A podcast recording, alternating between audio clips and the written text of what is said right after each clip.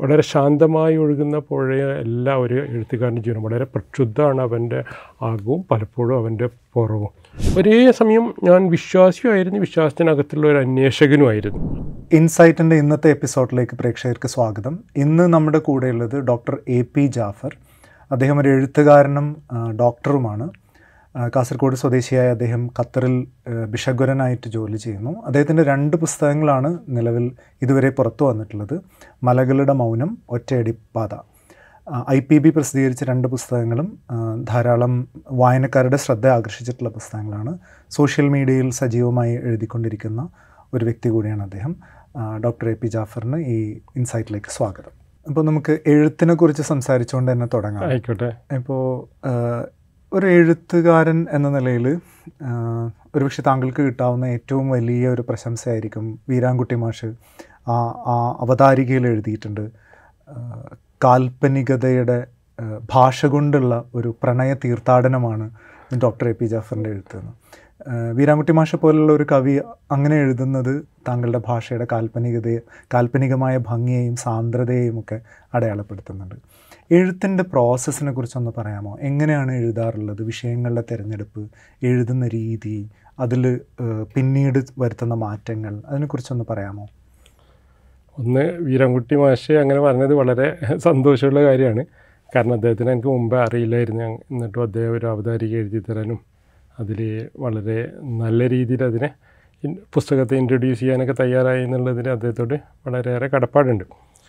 പിന്നെ എഴുത്തിനെ കുറിച്ച് ചോദിച്ചാൽ ഓരോരാൾക്കും എഴുതാൻ ഓരോ കാരണങ്ങളുണ്ടാവും അല്ലോ? എനിക്കെപ്പോഴും തോന്നൽ ഒരു ഏറ്റവും പ്രധാനപ്പെട്ട കാരണം അവനവനോട് തന്നെയുള്ള ഒരു ആത്മസംവാദം ആയിരിക്കും. നമ്മൾ നമ്മളോട് തന്നെ ചോദിക്കുന്ന ഒരുപാട് ചോദ്യങ്ങളുണ്ടാവും. നമ്മൾ ഒന്നിക്കിട്ട് നമ്മുടെ മനസ്സിന്റെ അകത്തുനിന്ന് വന്നതായിരിക്കും അല്ലെങ്കിൽ പുറത്തുനിന്ന് വന്ന ചോദ്യങ്ങളായിരിക്കും. അതിനെ അവരുടേതായ ഒരു ചിലർക്ക് അവരുടെ വിശ്വാസത്തിന്റെയും അവരുടെ ഒരു തത്വശാസ്ത്രത്തിന്റെതായ ഒരു ബൗണ്ടറി ഉണ്ടാവും. ചിലർക്ക് ആ ബൗണ്ടറി ഉണ്ടായിക്കൊള്ളുന്നില്ല. അതിനകത്ത് നിന്നിട്ട് ഞാൻ ഇതിനെ ഇങ്ങനെ കാണും. എന്റെ ഉത്തരം എന്താണ്? അത് അത് നിരന്തരം ഒരു എവിടെയെങ്കിലും വെച്ചിട്ട് ആ ചോദ്യവും ഉത്തരവും അവസാനിക്കുന്നില്ല. നിരന്തരം അവൻ ചോദിച്ച് അവൻ തന്നെ ഒരു ഉത്തരം കണ്ടുപിടിച്ച്. അതാണ് ഒരു കാരണം. ആരെഴുതാനുള്ള കാരണം ഒന്ന് അതായിരിക്കും എന്നാണ് എനിക്ക് തോന്നുന്നത്. പലപ്പോഴും ഇപ്പോൾ വലിയ എഴുത്തുകാർ അവർക്ക് ഭൂമിയിൽ അതുകൊണ്ട് എന്ത് കിട്ടി എന്നുള്ള ചിലർക്ക് പേരും പ്രശംസയും കിട്ടിയിട്ടുണ്ടാവും ചിലർക്ക് പണം കിട്ടിയിട്ടുണ്ടാവും. പക്ഷേ എഴുതുക എന്ന് പറയുന്നത് എഴുത്തും കലയും അതിനെ വളരെ മൗലികമായ എഴുത്തുകാരെക്കുറിച്ചും മൗലിക കലാകാരന്മാരെക്കുറിച്ചാണ് ഞാൻ പറയുന്നത്. അവരുടെ ജീവിതം നമ്മൾ നോക്കിക്കഴിഞ്ഞാൽ അത് ആരും പുറത്തുനിന്നുള്ള ഒരാൾ തിരഞ്ഞെടുക്കാൻ ആഗ്രഹിക്കുന്ന ജീവിതമായിരിക്കില്ല. അത്രയും ഒരു ഇന്നർ കോൺഫ്ലിക്റ്റും അവനവന്റെ തന്നെ ഒരു ഒരു വളരെ ശാന്തമായി ഒഴുകുന്ന പുഴയ എല്ലാ ഒരു എഴുത്തുകാരന്റെ ജീവനം വളരെ പ്രക്ഷുബ്ധമാണ് അവന്റെ ആകവും പലപ്പോഴും അവന്റെ പുറവും. നമ്മളിപ്പോൾ ടോൾസ്റ്റോയിനെ കുറിച്ച് വായിക്കുകയാണെങ്കിൽ അദ്ദേഹം എങ്ങനെ ജീവിച്ചു എന്നുള്ളത് വായിക്കുകയാണെങ്കിൽ അല്ലെങ്കിൽ ദസ്തോവസ്കിനെ കുറിച്ച് വായിക്കുകയാണെങ്കിൽ അല്ലെങ്കിൽ വിൻസെന്റ് വാൻഗോഗ് ചിത്രം ഇന്ന് അദ്ദേഹത്തിന്റെ ചിത്രങ്ങൾ മില്യൺ കണക്കിന് ഡോളറിന് വിറ്റ് പോകുന്നുണ്ടാവും. പക്ഷേ ആ അദ്ദേഹം ജീവിച്ച കാലത്ത് അദ്ദേഹം അനുഭവിക്കുന്ന കഷ്ടപ്പാട്. ഇന്ന് ടോൾസ്റ്റോയുടെ പുസ്തകങ്ങൾ വായിക്കുന്ന ആളുകളും അതിന്റെ റോ റോയൽറ്റിയും അതിന്റെ അതിൽ നിന്ന് കിട്ടുന്ന വരുമാനം അദ്ദേഹം ലോകത്താകെ അറിയപ്പെടുന്ന ആ അദ്ദേഹം ഉണ്ടാക്കിയ പേരും ഒക്കെ ഒരു ഭാഗത്ത് ഉണ്ടാകുമ്പോഴും ഒരു അനാഥനെ പോലെ ഒരു റെയിൽവേ സ്റ്റേഷനിൽ കിടന്നിട്ടാണ് അദ്ദേഹം മരിക്കുന്നത്. ദോസ്തോവസ്കിയുടെ ജീവിതം.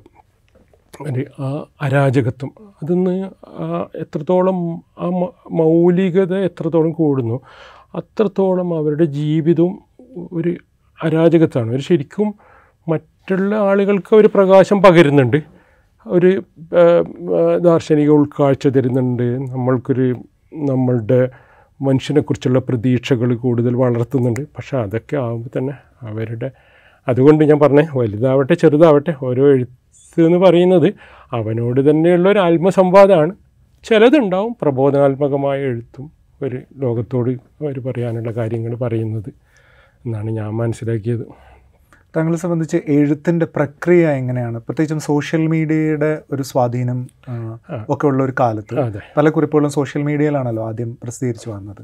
അപ്പോൾ സോഷ്യൽ മീഡിയ എങ്ങനെയാണ് താങ്കളുടെ എഴുത്തിനെ നിർണയിക്കുകയും സ്വാധീനിക്കുകയും വിപുലപ്പെടുത്തുകയും ഒക്കെ ചെയ്യുന്നത് എന്ന് പറയാം സോഷ്യൽ മീഡിയ ബാക്കി ഏതും പോലെ ഒരുതരം ഡബിൾ എഡ്ജ്ഡ് വെപ്പൺ ആണല്ലോ. അത് മൊബൈലാണെങ്കിലും സോഷ്യൽ മീഡിയ ആണെങ്കിലും ഇനി മനുഷ്യന്റെ എന്ത് ആണെങ്കിൽ പോലും അതത് കൊണ്ടുവരുന്ന ഒരുപാട് സാധ്യതകളുണ്ട്. പക്ഷേ അത് കൊണ്ടുവരുന്ന ഒരുപാട് പ്രശ്നങ്ങളുണ്ട്. ഇപ്പം സോഷ്യൽ മീഡിയ എന്നോട് ചോദിച്ചാൽ ഞാനതിനെ എനിക്ക് ഗുണപരമായിട്ടാണ് സോഷ്യൽ മീഡിയ ഉപയോഗപ്പെടു ഉപയോഗപ്പെട്ടതെന്നാണ് ഞാൻ തിരിഞ്ഞാലോചിക്കുമ്പോൾ എനിക്ക് തോന്നുന്നത്.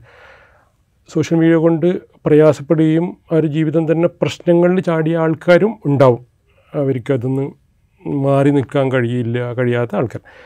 എനിക്കുണ്ടായ ഗുണം എന്താണെന്ന് വെച്ചാൽ നമ്മൾ നമ്മുടെ ഒരു നാട്ടിലേക്ക് നോക്കുന്ന നേരത്ത് നമുക്ക് ഒരുപാട് വേദികളൊക്കെ കിട്ടുക എന്നുള്ളത് അത്ര എളുപ്പം അല്ല. സോഷ്യൽ മീഡിയ എല്ലാവർക്കും ഇൻസ്റ്റന്റ് ആയിട്ട് ആക്സസ് ഇൻസ്റ്റന്റ് ആക്സസ് എന്നുള്ളത് ഒരു വലിയൊരു വലിയൊരു സോഷ്യൽ മീഡിയ കൊണ്ടുവന്ന വലിയൊരു സാധ്യതയാണ്. നിങ്ങളുടെ മനസ്സിൽ ഇന്ന് എന്തോ ഒന്ന് എഴുതാൻ തോന്നി. നിങ്ങളൊന്ന് എഴുതി എഴുതി കഴിഞ്ഞ് പിന്നെ നിങ്ങളത് പബ്ലിഷേഴ്സിനെയും പ്രിന്ററെയും ഒക്കെ തേടി പോകേണ്ട കാര്യമില്ല. നിങ്ങൾക്ക് അന്ന് തന്നെ പോസ്റ്റ് ചെയ്യാം. അത് അതൊരു ആ ഇൻസ്റ്റന്റ് ആക്സസ് എന്നുള്ളതാണ് ഒരു വലിയൊരു ഇത് കൊണ്ടുവന്ന വലിയൊരു കോണം രണ്ടാമത്തത് ഇത് കൊണ്ടുവന്ന ഒരുപാട് സൗഹൃദങ്ങളുണ്ട്. ചിലപ്പം പല ആളുകളുടെ മനസ്സിലും ഇത്രയധികം ചിന്തകളുണ്ടെന്ന് നമ്മൾ പലപ്പോഴും അറിഞ്ഞതും ഈ സോഷ്യൽ മീഡിയയിലൂടെയാണ്. എന്റെ എഴുത്തിനതൊരു ഗുണപരമായ വലിയൊരു വേദിയാണ് ഉണ്ടാക്കി തന്നത്. സോഷ്യൽ മീഡിയയിൽ പ്രസിദ്ധീകരിച്ചു വന്ന കുറിപ്പുകൾ പുസ്തകത്തിലേക്ക് വരുമ്പോൾ അതിന്റെ ഭാഷയിലോ ഘടനയിലോ ഫോർമാറ്റിലോ കൂടുതൽ ഒരു പുസ്തകത്തിന്റെ റീഡേഴ്സ് വ്യത്യസ്തമാണല്ലോ. അപ്പോൾ അവർക്ക് വേണ്ടിയിട്ട് എന്തെങ്കിലും മാറ്റങ്ങൾ പുനരെഴുത്ത് പോലുള്ള കാര്യങ്ങൾ ചെയ്യാറുണ്ടോ? അതിനെക്കുറിച്ചുള്ള ഒരു അന്വേഷണം ആലോചന എന്താണ്? വളരെ കുറച്ച് ഞാനതിൽ മാറ്റങ്ങൾ കൊണ്ടുവന്നിട്ടുള്ളൂ. ഇപ്പോൾ അക്ഷരത്തെറ്റുകൾ മാറ്റിയിട്ടുണ്ടാവും ചില ശൈലികൾ മാറ്റിയിട്ടുണ്ടാവും. പിന്നെ വേറെ ഒന്ന് പൊതുവേ നമ്മളിപ്പം ഒരു ആത്മാംശമുള്ള കുറിപ്പിൽ ആത്മാംശമുള്ള കുറിപ്പുകളാണ് അതിൽ ഒരുപാട് കുറിപ്പുകൾ ഉള്ളത്. അതേസമയം അതിൽ ഞാൻ എന്നുള്ള പദം ഉപയോഗിക്കാനുള്ള എനിക്കുള്ളൊരു പ്രയാസമുണ്ട്. അത് ചിലപ്പോൾ നമ്മളുടെ അങ്ങനെ പാടില്ല എന്ന് മനസ്സിൽ ഒരുപാട് കാലം കൊണ്ട് നമ്മൾ പഠിച്ചു വെച്ചതായിരിക്കും. നമ്മൾ നമ്മളുടെ ഒരു ആത്മാംശം അങ്ങനെ പൊങ്ങി നിൽക്കരുത്. അതേസമയം ഈ അനുഭവക്കുറിപ്പുകളായതുകൊണ്ട് തന്നെ നമ്മളുടെ അനുഭവങ്ങളാണ് അപ്പോൾ എനിക്കെന്നെക്കുറിച്ച് പറയേണ്ടി വരും. അതെവിടെയോ പറ്റാവുന്നത്ര ബാലൻസ് ചെയ്തിട്ടാണ് പറഞ്ഞിരിക്കുന്നത്. അത് അത് ഈ സോഷ്യൽ മീഡിയയിലുള്ള എഴുത്തിലും ഒരു ഒരു അത് പുസ്തകമായപ്പോഴും അവിടെയൊക്കെ ചില്ലറ തിരുത്തുകൾ വരുത്തിയിരുന്നു രണ്ടാമത്തത് ഇതിലുള്ള പല കഥകളും കഥകളല്ല ശരിക്കുള്ള അനുഭവങ്ങളാണ്. അത് ഇന്നും നമ്മുടെ കൂടെ ജീവിച്ചിരിക്കുന്ന ആൾക്കാരോ അത് ഒന്നുകൂടി വ്യക്തമായി പറഞ്ഞ ആൾ ആളെ നമ്മൾക്ക് ഐഡന്റിഫൈ ചെയ്യാൻ പറ്റും. ആ ഇത് ഇന്ന ആളാണല്ലോ. അവരുടെ കൂടെ ജോലി ചെയ്യുന്ന ആളായിരിക്കും അല്ലെങ്കിൽ നമ്മുടെ സുഹൃത്തുക്കളായിരിക്കും സൗഹൃദത്തിലുള്ള ആളായിരിക്കും അല്ലെങ്കിൽ ഒരു പേഷ്യന്റായിട്ട് വന്നവരോ ഒക്കെ ആയിരിക്കും. അപ്പോൾ അവരുടെ ഐഡന്റിറ്റി പറ്റാവുന്നത്ര മറച്ച് വെച്ചിട്ട് അവരും ചിലപ്പോൾ ഇത് പുസ്തകവും വായിക്കുന്നുണ്ടാവും ഈ കുറിപ്പും വായിക്കണം. പക്ഷെ അവർ പോലും അവരാണെന്ന് മനസ്സിലാവാത്ത രീതിയിൽ ഈ കുറിപ്പുകൾ എങ്ങനെ എഴുതണം? അതും ഒരു ചോദ്യം ആണ്. പിന്നെ ഒരു ഒരു പ്രശ്നമാണ്. മൂന്നാമത്തത് മൂന്നാമത്തത് ഇപ്പം നമ്മളുടേതായ ഓരോരാൾക്കും അവനവന്റെ വിശ്വാസമോ അല്ലെങ്കിൽ വിശ്വാസരാഹിത്യം എന്തോ ഒന്ന് ഉണ്ടാവും അവന്റെ ഒരു ആശയപ്രതലം ഉണ്ടാവും. അവന്റെ അവന്റെ ഒരു ഒരുപാട് വിശ്വാസങ്ങളും അവന്റെ ആശയങ്ങളും ഒക്കെ ഇവിടെയൊക്കെ തലങ്ങളിൽ നിന്നിട്ടായിരിക്കും പലരും സംസാരിക്കുന്നുണ്ടാവുക. ഞാനും അതെ. അതേസമയം ഇതിനെ ഞാൻ എന്റെ വിശ്വാസത്തെയും എന്റെ ആശയത്തെയും ടെയും തല അതിന്റെ ആ പ്രതലത്തിൽ നിന്നുകൊണ്ട് തന്നെ ഒരു പൊതു മനുഷ്യന്റെ ഭാഷ എങ്ങനെ സംസാരിക്കാം? ഒരു പൊതു മനുഷ്യനെ ഉൾക്കൊള്ളുന്ന രീതിയിൽ എങ്ങനെയാവാം? അതാണ് നമ്മൾ നേരിടുന്ന വേറൊരു ഒരു ചാലഞ്ച് അത് ഒരേ സമയം സാധ്യതയാണ് ഒരു ഒരു വെല്ലുവിളിയുമാണ്. ഇപ്പോൾ നമ്മുടെ ചരിത്രത്തിൽ ഞാൻ അവരായിട്ട് കമ്പയർ ചെയ്യല്ല പക്ഷെ നമ്മളിങ്ങനെ നോക്കിക്കഴിഞ്ഞാൽ ഇപ്പോൾ ഗാന്ധിജി ഒരു ഒരു നല്ല ഹിന്ദുവാണ് പക്ഷേ എങ്ങനെ ഒരു മഹാനായ മനുഷ്യനാവാം? അന്ന് അദ്ദേഹം അത് അതിന് ഇപ്പുറത്ത് അബുൽ കലാം ആസാദ് നല്ലൊരു മുസ്ലിമാണ് പക്ഷേ ഒരു മഹാനായ മനുഷ്യൻ എങ്ങനെ ആവാം? ഇതാണ് നം ഒരു ചെറുതാവട്ടെ വലുതാവട്ടെ ഓരോ നമ്മുടെ ഒന്നും അറിയാത്തൊരു അക്ഷരാഭ്യാസം ഇല്ലാത്തൊരു സാധാരണ മനുഷ്യനാവട്ടെ ഒരു വലിയൊരു മനുഷ്യനാവട്ടെ എല്ലാവരും എല്ലാവരും ബാലൻസ് ചെയ്യാൻ ശ്രമിക്കേണ്ടത്. അവനവന്റെ വിശ്വാസം അല്ലെങ്കിൽ വിശ്വാസമില്ലായ്മ അത് മുറുകെ പിടിക്കുമ്പോൾ തന്നെ അല്ലെങ്കിൽ അത് അവന്റെ ആശയപ്രതലം ആവുമ്പോൾ തന്നെ എങ്ങനെയാണ് ഒരു പൊതു മനുഷ്യനോട് സംവദിക്കേണ്ടതും പൊതു മനുഷ്യനെ ഉൾക്കൊള്ളേണ്ടതും? അത് ഇന്നത്തെ നാളിൽ എനിക്ക് തോന്നൽ വളരെ പ്രധാനമാണെന്നാണ്. കാരണം ആശയങ്ങളെ മതങ്ങളാവട്ടെ അല്ലെങ്കിൽ മതരാഹിത്യോ ഈ എത്തിസം അടക്കമുള്ളത് ഒരുതരം വെടിമരുന്ന് നിറച്ച ഒരു പിന്നെ പൊട്ടിത്തെറിക്കാൻ തയ്യാറായിട്ടുള്ള ഒരു ആശയമായിട്ടാണ് പ്രചരിപ്പിക്കുന്നത്. അതിനകത്ത് ഭയങ്കരമായ ഒരു പിന്നെ അക്രമ ഉത്സുകതയുണ്ട്. അതല്ലാതെ ഇതിന്റെ ഒരു പിന്നെ ഒരു ഒരു മനുഷ്യനോട് കാരുണ്യത്തോട് സംസാരിക്കാമല്ലോ വിശ്വസി വിശ്വസിക്കുകയോ വിശ്വസിക്കാതിരിക്കുകയോ ഏതെങ്കിലും പ്രത്യേക ആശയത്തിന്റെ ആൾ ആവുകയോ ആവാതിരിക്കുകയോ എന്തോ ചെയ്യട്ടെ. അതിനെ ഉൾക്കൊള്ളുമ്പോൾ തന്നെ ഒരു കാരുണ്യത്തിന്റെ ഭാഷയിൽ ഇതെങ്ങനെ സംസാരിക്കാം. അതാണ് വേറൊരു എഴുത്തിൽ കുറിച്ച് ചോദിച്ചപ്പോൾ എനിക്ക് പറയാനുള്ളത് അതും ഒരു ഒരു ചിലത് ചില സത്യങ്ങൾ നമ്മൾക്ക് ഭയങ്കര ബോധ്യപ്പെട്ടിട്ടുണ്ടാവും. പക്ഷേ അത് അതേപടി പറഞ്ഞാൽ അത് വേറൊരാളെ വേദനിപ്പിക്കുമായിരിക്കും. ചിലത് ചരിത്രത്തിൽ നടന്നായിരിക്കും. ചരിത്രം പോലും നമ്മൾ ഒരു മറ്റവരുടെ മുകളിൽ ഒരു മേൽക്കോയ്മ നേ നേടാനോ അവന്റെ അവനെ നിശബ്ദനാക്കാനോ ഉപയോഗിക്കുന്നതിന് പകരം ഇതുമൊക്കെ നമ്മൾ നമ്മൾ മനുഷ്യനെന്ന നിലയിൽ നമ്മൾ പൊതുവായി ജീവിച്ചു വന്നതിന്റെ കഥയാണിത്. അതിൽ അല്ലാതെ വേറൊരു വിശ്വാസക്കാരനെയോ വേറൊരു നാട്ടുകാരന്റെ മുകളിൽ മുഴുവൻ തെറ്റ് കുറ്റങ്ങളും ചാർത്തിയിട്ട് നമ്മളുടെ നന്മകൾ സ്ഥാപിക്കുന്നതിന് പകരം ഓരോരുത്തനും അവനവന്റെ ആശയത്തിൽ നിന്നിട്ട് അവനവന്റെ നന്മകൾ ആശയത്തിന്റെ സുഗന്ധം എങ്ങനെ പുറത്തേക്ക് പ്രവഹിപ്പിക്കാം എന്നതിനെക്കുറിച്ച് ഉള്ള ഒരു അന്വേഷണം അന്വേഷണമാവണം എഴുത്തുന്നാണ് എനിക്ക് തോന്നുന്നത്. താങ്കളുടെ എഴുത്തിൽ ആഴത്തിലുള്ള ഒരു മതാത്മകത അല്ലെങ്കിൽ വേറൊരു അർത്ഥത്തിൽ പറഞ്ഞാൽ ഒരു ഒരു സാന്ദ്രമായ കരുണയുടെ ഒരു ആത്മീയത ഉടനീളം പ്രസരിച്ച് കിടക്കുന്നത് കാണാം അപ്പം അതിന്റെ ഒരു സ്രോതസ് എന്താണ്? അത് അത് എങ്ങനെയാണ് അത് കണ്ടെടുക്കുന്നത്? വളരെ നമ്മുടെ ശരീരം വിശക്കുന്നതിൽ കൂടുതൽ മനസ്സ് വിശന്ന് നടന്ന ഒരുപാട് കാലം ഉണ്ടായിട്ടുണ്ടാവും ആ കാരണം അത് ഞാൻ വിചാരിക്കൽ ഇപ്പം എനിക്ക് എന്റെ കാര്യം പറയാൻ സാധിക്കുള്ളെങ്കിലും എനിക്ക് ആളുകൾ തോന്നുന്നു മനുഷ്യനെക്കുറിച്ച് എനിക്ക് തോന്നില്ലേ മനുഷ്യനൊരു ഒരു ഫുൾഫിൽമെന്റ് അല്ലെങ്കിൽ ഒരു മീനിങ് സീക്കറാണ് അവനൊരു അർത്ഥം അന്വേഷിക്കുന്നു ഈ പ്രപഞ്ചത്തിന് എന്തെങ്കിലും അർത്ഥമുണ്ടോ എന്റെ ജീവിതം ഒരു ഒരു ആക്സിഡന്റൽ ആയിട്ട് അങ്ങനെ സംഭവിച്ചതാണോ? മനുഷ്യൻ എന്നുള്ള ആ പൊതുമനുഷ്യനും വ്യക്തി എന്ന നിലയിൽ നമ്മൾ ഇതിനപ്പുറത്ത് എന്തെങ്കിലും ഉണ്ടോ എന്നുള്ളത് ഒരന്വേഷണം. ചിലർക്ക് ഒരു വിശ്വാസം കൊണ്ട് അവർ അവരുടെ അവൻ ജനിച്ച മതത്തിന്റെ ആ ദൃഢവിശ്വാസത്തിലൂടെ അവൻ അവിടെ തന്നെ ശമിക്കപ്പെടുന്നുണ്ടാവും ചിലർക്ക് അങ്ങനെയുള്ള ചിന്തകൾ അവന്റെ മനസ്സിൽ പോയിട്ടുണ്ടാവില്ല. അങ്ങനെയും ചിലരുണ്ടാവുമായിരിക്കും. പക്ഷേ ഒരേ സമയം ഞാൻ വിശ്വാസിയുമായിരുന്നു. വിശ്വാസത്തിനകത്തുള്ള ഒരു അന്വേഷകനുമായിരുന്നു. അത് ഒരു ഒരു ജീവിതത്തിന്റെ പരമമായ അർത്ഥം എന്താണ്? ഇത് ഇതൊരു ഒരു ഡംലക്കായിട്ട് ഇങ്ങനെ പ്രപഞ്ചം ഒരർത്ഥമില്ലാതെ മനുഷ്യനും പ്രപഞ്ചവും ഒക്കെ ഉണ്ടായതാണോ?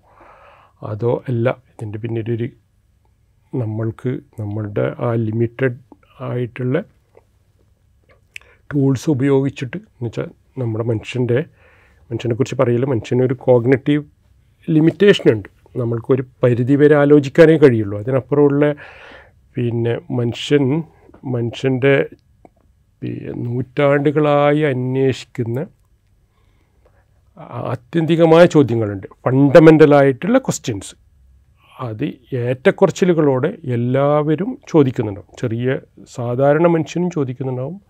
വലിയ ചിന്തകന്മാരും ചോദിക്കുന്നുണ്ടാവും. നമ്മുടെ നാട്ടിൽ നിന്നും ചോദി ചോദിക്കുന്നുണ്ടാവും. അങ്ങ് ഗ്രീക്ക് ഫിലോസഫേഴ്സും ചോദിച്ചിട്ടുണ്ടാവും. അതിനെക്കുറിച്ച് ഒരു നമ്മൾക്ക് വെള്ളത്തിന്റെ രാസഘടന കണ്ടുപിടിക്കുന്നത് പോലെയോ ഭൂമിയുടെ കറക്കത്തെക്കുറിച്ച് നമ്മൾക്ക് സയൻസ് പറഞ്ഞു തരുന്നത് പോലെയോ നമ്മൾക്ക് പറഞ്ഞു തരാവുന്നതോ നമ്മൾക്കെല്ലാവർക്കും ഒരു പൊതു അനുമാനത്തിലേക്ക് എത്താവുന്നതോ അല്ല ഈ ചോദ്യങ്ങൾ. അത് അവന്റെ അത് അതിന്റെ ഉത്തരം ഒരേ വിശ്വാസമോ ഒരേ ഒരേ ആശയോ പങ്കുവെക്കുന്ന ആളാണെങ്കിൽ പോലും അവർ അതിന്റെ ഉത്തരം അവർ തന്നെ ഓരോ വ്യക്തി തന്നെ കണ്ടുപിടിക്കണം. അതുകൊണ്ടാണ് എനിക്ക് തോന്നുന്നത് ഇപ്പോൾ നമ്മളെ മക്കളോട് വേണമെങ്കിൽ വെള്ളത്തിന്റെ രാസഘടന ഇങ്ങനെയാണെന്ന് പറഞ്ഞു കൊടുക്കാം. അത് തീരുമാനിക്കാം. വേറൊരാട് സുഹൃത്തിനോട് പറഞ്ഞു കൊടുക്കാം. പക്ഷേ ഇത് ഇതിങ്ങനെയാണ്. എന്റെ വിശ്വാസം ഇങ്ങനെയാണ്. ഞാൻ തേടിയ വഴി ഇങ്ങനെയാണെന്നേ പറയാനേ കഴിയുള്ളൂ. അതിലൂടെ അവൻ പോകുമോ? അതോ വേറെ വഴിയിലൂടെ പോകുമോ നമ്മൾക്ക് പറയാൻ കഴിയില്ല. ഒരു ഡോക്ടർ എന്ന നിലയിൽ ധാരാളം വേദനകൾ ശാരീരികവും അല്ലാത്തതുമായിട്ടുള്ള വേദനകൾ കാണുന്നത് കൊണ്ടാണോ മനുഷ്യന്റെ ചരിത്രത്തിലെ യാതനകളെക്കുറിച്ചും മനുഷ്യ ജീവിതത്തിലെ വൈരുദ്ധ്യങ്ങളെക്കുറിച്ചും ഒക്കെ എപ്പോഴും വേഭതപ്പെടുകയും അത്തരം വിഷയങ്ങൾ എഴുത്തിൽ നിരന്തരമായി കടന്നു വരികയും ചെയ്യുന്നത്. അതിനെക്കുറിച്ചുള്ള താങ്കളുടെ ഒരു നിരീക്ഷണം എന്താണ്? കഥകളാണെങ്കിൽ ജീവിതമാണെങ്കിലും ഒരു മെയിൻ സ്ട്രീമിലൂടെ നടക്കുന്ന മനുഷ്യരുണ്ടാവും. അവരെക്കാളെല്ലാം പലപ്പോഴും നിങ്ങളെ കഥകൾ പറയാനുണ്ടാവില്ല? നമ്മുടെ ഔട്ട്ലയേഴ്സ് എന്ന് പറയുന്ന ആളുകളായിരിക്കും. അത് ചിലപ്പോൾ ഒരു പേഷ്യന്റായിട്ട് വന്നതായിരിക്കും. അതിൽ ഒന്ന് രണ്ട് കാര്യങ്ങൾ ഞാൻ വളരെ വേഗം പറയാം. ഒന്ന് ഈ മാറാ രോഗങ്ങൾ വളരെ ലിമിറ്റഡ് ലൈഫ് സ്പാൻ ഇനി അധികകാലം ജീവിക്കാൻ സാധ്യതയില്ലാത്ത സാധ്യതയില്ല എന്ന് ഇന്നത്തെ അറിവും ചികിത്സയൊക്കെ വെച്ചിട്ട് ഈ അസുഖം ബാധിച്ച ആൾക്കാർ ഇനി അദ്ദേഹത്തിന്റെ ലൈഫ് സ്പാൻ വളരെ ലിമിറ്റഡാണ് അദ്ദേഹം ചിലപ്പോൾ ഒരു ആറ് മാസമോ ഒരു വർഷമോ അത്രയൊക്കെ ജീവിക്കാൻ സാധ്യതയുള്ളൂ. അങ്ങനെ പറയാൻ കഴിയുള്ളൂ. അങ്ങനെ മാറാ രോഗങ്ങൾ ഡയഗ്നോസ് ചെയ്യപ്പെട്ട ആളുകളിൽ നടത്തിയ പഠനങ്ങളുണ്ട്. അവരോട് ചോദിച്ച ഒരു ചോദ്യം. നിങ്ങൾ ഇങ്ങനെയാണ് പലപ്പോഴും ഇവർ ജീവിതമായിട്ട് നെട്ടോട്ടം ഓടുന്ന ഇടയിലായിരിക്കും പൊടുന്നതിന് ഇങ്ങനെ ഒരു ഡയഗ്നോസിസ് അവർക്ക് കിട്ടിയിട്ടുണ്ടാവുക. അത് അവരുടെ ജീവി അവർക്ക് ധാരാളം പ്ലാനുകൾ ഉണ്ടായിട്ടുണ്ടാവും. ഇനി എന്തൊക്കെ ചെയ്യണം എന്നൊക്കെയുള്ള ആ പ്ലാനുകളുടെ ഇടയിലാണ് എല്ലാറ്റിനെയും അട്ടിമറിക്കുന്ന രീതിയിൽ ഇത്രയും ഗുരുതരമായൊരു രോഗത്തിന്റെ ഡയഗ്നോസിസ് അവർക്ക് കിട്ടുന്നത്. അങ്ങനെയുള്ള ആളുകളോട് ചോദിച്ച ചോദ്യം നിങ്ങൾ ഈ ഇങ്ങനെ ആണ് നിങ്ങളുടെ ജീവിതത്തിന്റെ ഗതി എന്ന് അറിഞ്ഞിരുന്നെങ്കിൽ നിങ്ങൾക്കിതെങ്ങനെ ഒരു രോഗം പിടിപെട്ടിട്ട് നിങ്ങൾ നിങ്ങളുടെ ജീവിതം വളരെ ഇനി ചുരുങ്ങിയ കാലത്തേക്കേ ഉള്ളൂ എന്ന് നിങ്ങൾക്ക് അറിയുമായിരുന്നെങ്കിൽ നിങ്ങളുടെ പഴയകാല ജീവിതത്തിൽ എന്തെങ്കിലും മാറ്റങ്ങൾ കൊണ്ടുമായി കൊണ്ടുവരുമായിരുന്നോ? എന്നുള്ളതാണ് ഒരു ചോദ്യം. ആ ചോദ്യം ചോദ്യത്തിന് പലരും പല ഉത്തരങ്ങളാണ്. പക്ഷെ വലിയ ഭാഗം ആൾക്കാർ പറഞ്ഞത് ഇതറിഞ്ഞിരുന്നെങ്കിൽ ഞാൻ ക്വാളിറ്റി ടൈം എന്റെ സുഹൃത്തുക്കളായിട്ടും കുടുംബമായിട്ടും ചിലവഴിക്കുമായിരുന്നു. ആ ആരും പറഞ്ഞിട്ടില്ല. ഇതാ ഞാൻ അറിഞ്ഞിരുന്നെങ്കിൽ ഒന്നുകൂടി ഞാൻ സാമ്പത്തികമായിട്ട് നല്ല നിലയിൽ എത്താൻ ശ്രമിക്കുമായിരുന്നോ? ഒന്നുകൂടി ഒരു ബിരുദം കൂടി എടുക്കുമായിരുന്നോ? അല്ലെങ്കിൽ ഇനിയൊരു പുതിയൊരു സ്ഥാനത്തേക്ക് ഞാൻ പുതിയൊരു ഉദ്യോഗ ഉദ്യോഗ ഉദ്യോഗ കയറ്റത്തിന് വേണ്ടി ശ്രമിക്കുമായിരുന്നു എന്ന് എല്ലാ ആളുകൾ പറഞ്ഞത്. അത് ഞാനും നമ്മുടെ ഈ ബാക്ക് ടു ബേസിക്സ് എന്ന് പറയുന്നത് വഴി മനുഷ്യന്റെ സിമ്പിൾ പ്ലഷേഴ്സ് ഉണ്ട്. അതൊരിക്കലും നമ്മൾ മറക്കരുത്. അവസാനം നമ്മൾ അതാണ് ഒരു മനുഷ്യന് ബാക്കിയുണ്ടാവുക അതിന്റെ ഒരു ഇത് കൂടി ഞാൻ പറഞ്ഞേക്കാം. എന്റെ അടുത്ത് അവിടെ വരുന്നൊരു പേഷ്യന്റ് ഉണ്ടായിരുന്നു. അദ്ദേഹം ഒരു എൺപത് വയസ്സൊക്കെ കഴിഞ്ഞ മനുഷ്യനായിരുന്നു. നമ്മുടെ നാട്ടിൽ നിന്ന് പോയ ഒരു ഒരു സാധാരണ എറണാട്ടിൽ നിന്നുള്ള ഒരു മാപ്പിള.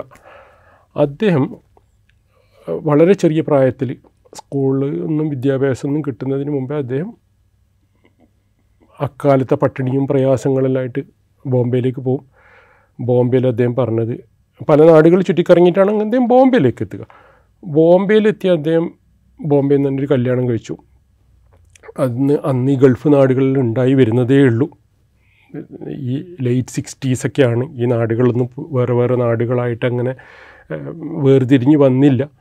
അപ്പോൾ ഇദ്ദേഹം പറഞ്ഞു ഇദ്ദേഹം ഈ അറേബ്യയിൽ നിന്ന് കപ്പൽ വരും.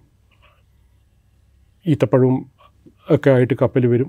പിന്നെ ആ ഈത്തപ്പഴവും ഒക്കെ ഇവിടെ ഇറക്കി അതിന്റെ പിന്നെ ചരക്ക് കപ്പലാണ്. ഇവിടുന്ന് ധാന്യങ്ങളൊക്കെ ആയിട്ടാണ് അറേബ്യയിലേക്ക് പോവൽ അതിൽ കയറിയിട്ടാണ് ഇദ്ദേഹം ഗൾഫിലേക്ക് എത്തിയത്.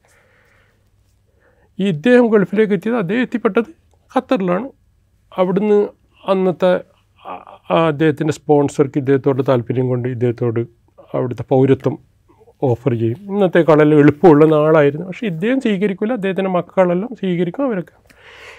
ഞാൻ അതിൽ എന്നെ എന്നെ ഏറ്റവും അതിൽ ടച്ച് ചെയ്ത് ഇദ്ദേഹം എന്റെ അടുത്ത് വന്നിട്ട് എന്നോട് ചോദിക്കുക എനിക്ക് ഇനി ഒന്ന് നാട്ടിൽ പോകണം എന്റെ നാട്ടിൽ കേരളത്തിലേക്ക് അദ്ദേഹം ജീവിച്ച് വളർന്ന് അദ്ദേഹത്തിന്റെ നാട്ടിലേക്ക് ഒന്ന് പോകണം. എനിക്ക് പോകാൻ പറ്റുമോ ഇതാണ് അദ്ദേഹം എപ്പോഴും എന്റെ എന്റെ ഒരു ഇപ്പോഴുള്ള രോഗമൊക്കെ വെച്ചിട്ട് എനിക്ക് പോകാൻ പറ്റുമോ അദ്ദേഹത്തിന്റെ പ്രായമൊക്കെ നോക്കുമ്പോൾ അദ്ദേഹത്തിന്റെ ആരോഗ്യം അത്ര മോശമല്ലായിരുന്നു.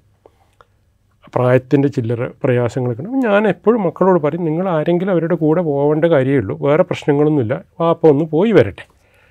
ഇദ്ദേഹം മക്കൾക്കത് കാരണം വൈഫ് ഉറുദു സംസാരിക്കുന്നതാണ്. അപ്പോൾ അദ്ദേഹത്തിന്റെ മക്കൾ അറബിയും ചിലർക്ക് കുറച്ചൊരു ഉറുദു അറിയും വേറെ മലയാളം അറിയില്ല. അദ്ദേഹം അവർക്ക് ഇത് പരിഭാഷപ്പെടുത്തി കൊടുക്കുകയും ചെയ്യും. അങ്ങനെ ഓരോ പ്രാവശ്യവും ഇവ ഇദ്ദേഹം ആറുമാസം മൂന്ന് മാസം ആറ് മാസം കഴിയുന്ന കൂടുന്ന നേരത്ത് ഇദ്ദേഹം ക്ലിനിക്കിൽ ഫോളോ അപ്പിന് വരും. പക്ഷേ ഒരിക്കൽ പോലും അദ്ദേഹത്തിന് നാട്ടിലേക്ക് പോകാൻ ആ കൂടെയുള്ള ആൾ ആരും തയ്യാറാവാത്തത് എൻ ഒരു അഞ്ചാറ് വർഷം കഴിഞ്ഞപ്പോൾ അദ്ദേഹം ആ സ്വപ്നം അങ്ങനെ തന്നെ ബാക്കിയായിട്ടാണ് അദ്ദേഹം മരിച്ചു പോകുന്നത്. അത് ഞാൻ എപ്പോഴും എനിക്കൊരു ഒരു എന്തോ മനുഷ്യനെന്തോ ആവട്ടെ അവസാനം അവന് ബാക്കി ഉണ്ടാവൽ. ചെറിയ ചെറിയ നമ്മൾ ഈ പറഞ്ഞ സിമ്പിൾ പ്ലഷേഴ്സ് ഓഫ് ലൈഫില്ലേ അത് കുടുംബമായിട്ട് ബന്ധപ്പെട്ട സുഹൃത്തായിട്ട് ബന്ധപ്പെട്ട നാടുമായിട്ട് ബന്ധപ്പെട്ടത് അവന്റെ അനുഷ്ഠാനങ്ങളുമായിട്ട് ബന്ധ അത് ഞാൻ ഒരുപാട് യാത്രയിൽ ഒരുപാട് രൂപത്തിൽ അനു അതിന്റെ പല പ്രശ്നങ്ങളും കാരണം പ്രത്യേകിച്ചും ഈ പ്രവാസ ലോകത്താവുന്ന ആൾക്കാർക്കാണ് വേറൊരു നാട്ടിലാവുമ്പോഴാണ് അവർക്ക് ഇത്രയും തീവ്രമായ രീതിയിലുള്ളൊരു ഗ്രഹാതിരത്വം ഒക്കെ ഉണ്ടാവുക എന്നാണ് എനിക്ക് തോന്നുന്നത്. അതുകൊണ്ട് കൂടിയായിരിക്കും അങ്ങനെയുള്ള ആളുകളിത് കൂടുതൽ കണ്ടത്. താങ്കളുടെ എഴുത്തിൽ ഒരു പ്രധാനപ്പെട്ട പ്രമേയം യാത്ര യാത്രയുമായി ബന്ധപ്പെട്ട കാര്യങ്ങളാണല്ലോ. എവിടേക്കാണ് യാത്ര പോയതെന്നൊന്ന് ചുരുക്കി പറയാമോ? അതായത് ഏതാണ്ട് എല്ലാ കോണ്ടിനൻസും സന്ദർശിച്ചിട്ടുണ്ടല്ലോ. അപ്പോൾ അതിൽ ഏറ്റവും ഹൃദയത്തെ സ്പർശിച്ച നാടുകൾ ജനതകൾ യാത്ര യാത്രയെ എങ്ങനെയാണ് സമീപിക്കുന്നത്? യാത്ര പോകുന്നതിന്റെ മാനദണ്ഡങ്ങളായി എടുക്കുന്നത് എന്താണ്? യാത്രയെക്കുറിച്ചുള്ള ഒരു കാഴ്ചപ്പാട് എന്താണ്? യാത്ര യാത്രയും പുസ്തക വായനയും എനിക്ക് എപ്പോഴും താല്പര്യമുള്ളതായിരുന്നു. പക്ഷേ നമ്മുടെ ഒരു ഒരു കാലത്ത് യാത്ര ചെയ്യാൻ താ ഒരു യാത്ര കഴിഞ്ഞ് വരുന്ന ആൾക്കാരുടെ അടുത്ത് പോയിട്ട് അവരോട് കഥ ചോദിക്കുക നിങ്ങൾ പറയും നിങ്ങൾ എവിടെയെല്ലാം പോയി നിങ്ങൾ എന്തെല്ലാം കണ്ട്. അന്ന് ഞാൻ ഒരിക്കലും കരുതിയിരുന്നില്ല. എനിക്ക് ആഗ്രഹങ്ങളൊക്കെ ഉണ്ട് പക്ഷേ ഇത്ര യാത്ര ചെയ്യാൻ പറ്റും എന്ന് ഞാൻ ഒരിക്കലും തോന്നിയിരുന്നില്ല. കാരണം യാത്ര ചെയ്യണമെങ്കിൽ അതിന് വേറെ പല കാര്യങ്ങളും കൂടി കൂട്ടിച്ചേരണമല്ലോ. പക്ഷേ എന്റെ സ്വപ്നങ്ങളിൽ പോലും ഒരു കാലത്ത് എന്റെ സ്വപ്നങ്ങൾക്ക് അപ്പുറത്തേക്ക് എനിക്ക് യാത്ര ചെയ്യാൻ യാത്ര ഞാൻ പറഞ്ഞ ഫിസിക്കൽ യാത്ര അത് യാത്ര ചെയ്യാൻ കഴിഞ്ഞു. അത് വളരെ സന്തോഷവും വളരെ തിരിഞ്ഞാലോചിക്കുമ്പം വലിയൊരു ഒരു സെൻസ് ഓഫ് ഫുൾഫിൽമെന്റ് തോന്നുന്നു. യാത്ര ഇപ്പോൾ ആര് സമയമുണ്ടെങ്കിൽ ആര് എവിടെ വിളിച്ചാലും ഞാൻ വരാൻ ഞാൻ പോകാൻ തയ്യാറാണ്. പിന്നെ യാത്രയിലുള്ള ഒരു ഓരോ നാട്ടിനും ഇപ്പോൾ ചെറിയ നാടായിരിക്കും നമ്മൾക്കിപ്പോൾ അതിനൊരു ഒരു ഒരു നാട്ടിൻപുറമായിരിക്കും. അല്ലെങ്കിൽ വലിയ വലിയ വലിയൊരു സമ്പത്ത് കൊണ്ടോ അല്ലെങ്കിൽ ഒരു സമ്പത്ത് കൊണ്ടോ അല്ലെങ്കിൽ അല്ലെങ്കിൽ ചരിത്രം കൊണ്ടൊന്നും അത്രയൊന്നും പ്രാധാന്യമില്ലാത്ത നാട്ടിലാണെങ്കിൽ പോലും നിങ്ങൾ പോയി കഴിഞ്ഞാൽ നമ്മൾക്ക് അവിടുന്ന് അറിയാൻ ഒരുപാട് കാര്യങ്ങളുണ്ടാവും. അത് കാരണം ഇന്നത്തെ മുമ്പത്തെ യാത്രയിൽ ഈ യാത്ര എങ്ങനെയാണ്? ഇതിന്റെ സാങ്കേതിക കാര- സാങ്കേതിക കാര്യങ്ങൾ പലതും പറയേണ്ടതുണ്ടാവും. ഇന്ന് അതിന്റെ ആവശ്യം എല്ലാവർക്കും യാത്ര എങ്ങനെ ചെയ്യണം എന്നുള്ളതിനെക്കുറിച്ച് ഇന്ന് ഈ ഇത്രയും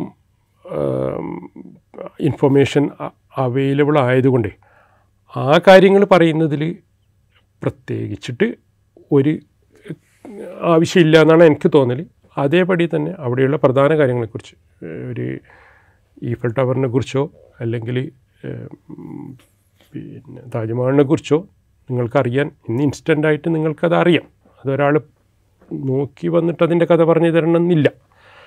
ഒരു പിരമിഡിനെ കുറിച്ച് എന്താണ് പിരമിഡ്? അതിന്റെ ഉയരം എത്രയാണ്? അതിന്റെ ബേസ് എങ്ങനെയാണ്? അത് എപ്പോഴാണ് ഉണ്ടാക്കിയത്? എത്ര കാലം എടുത്തു?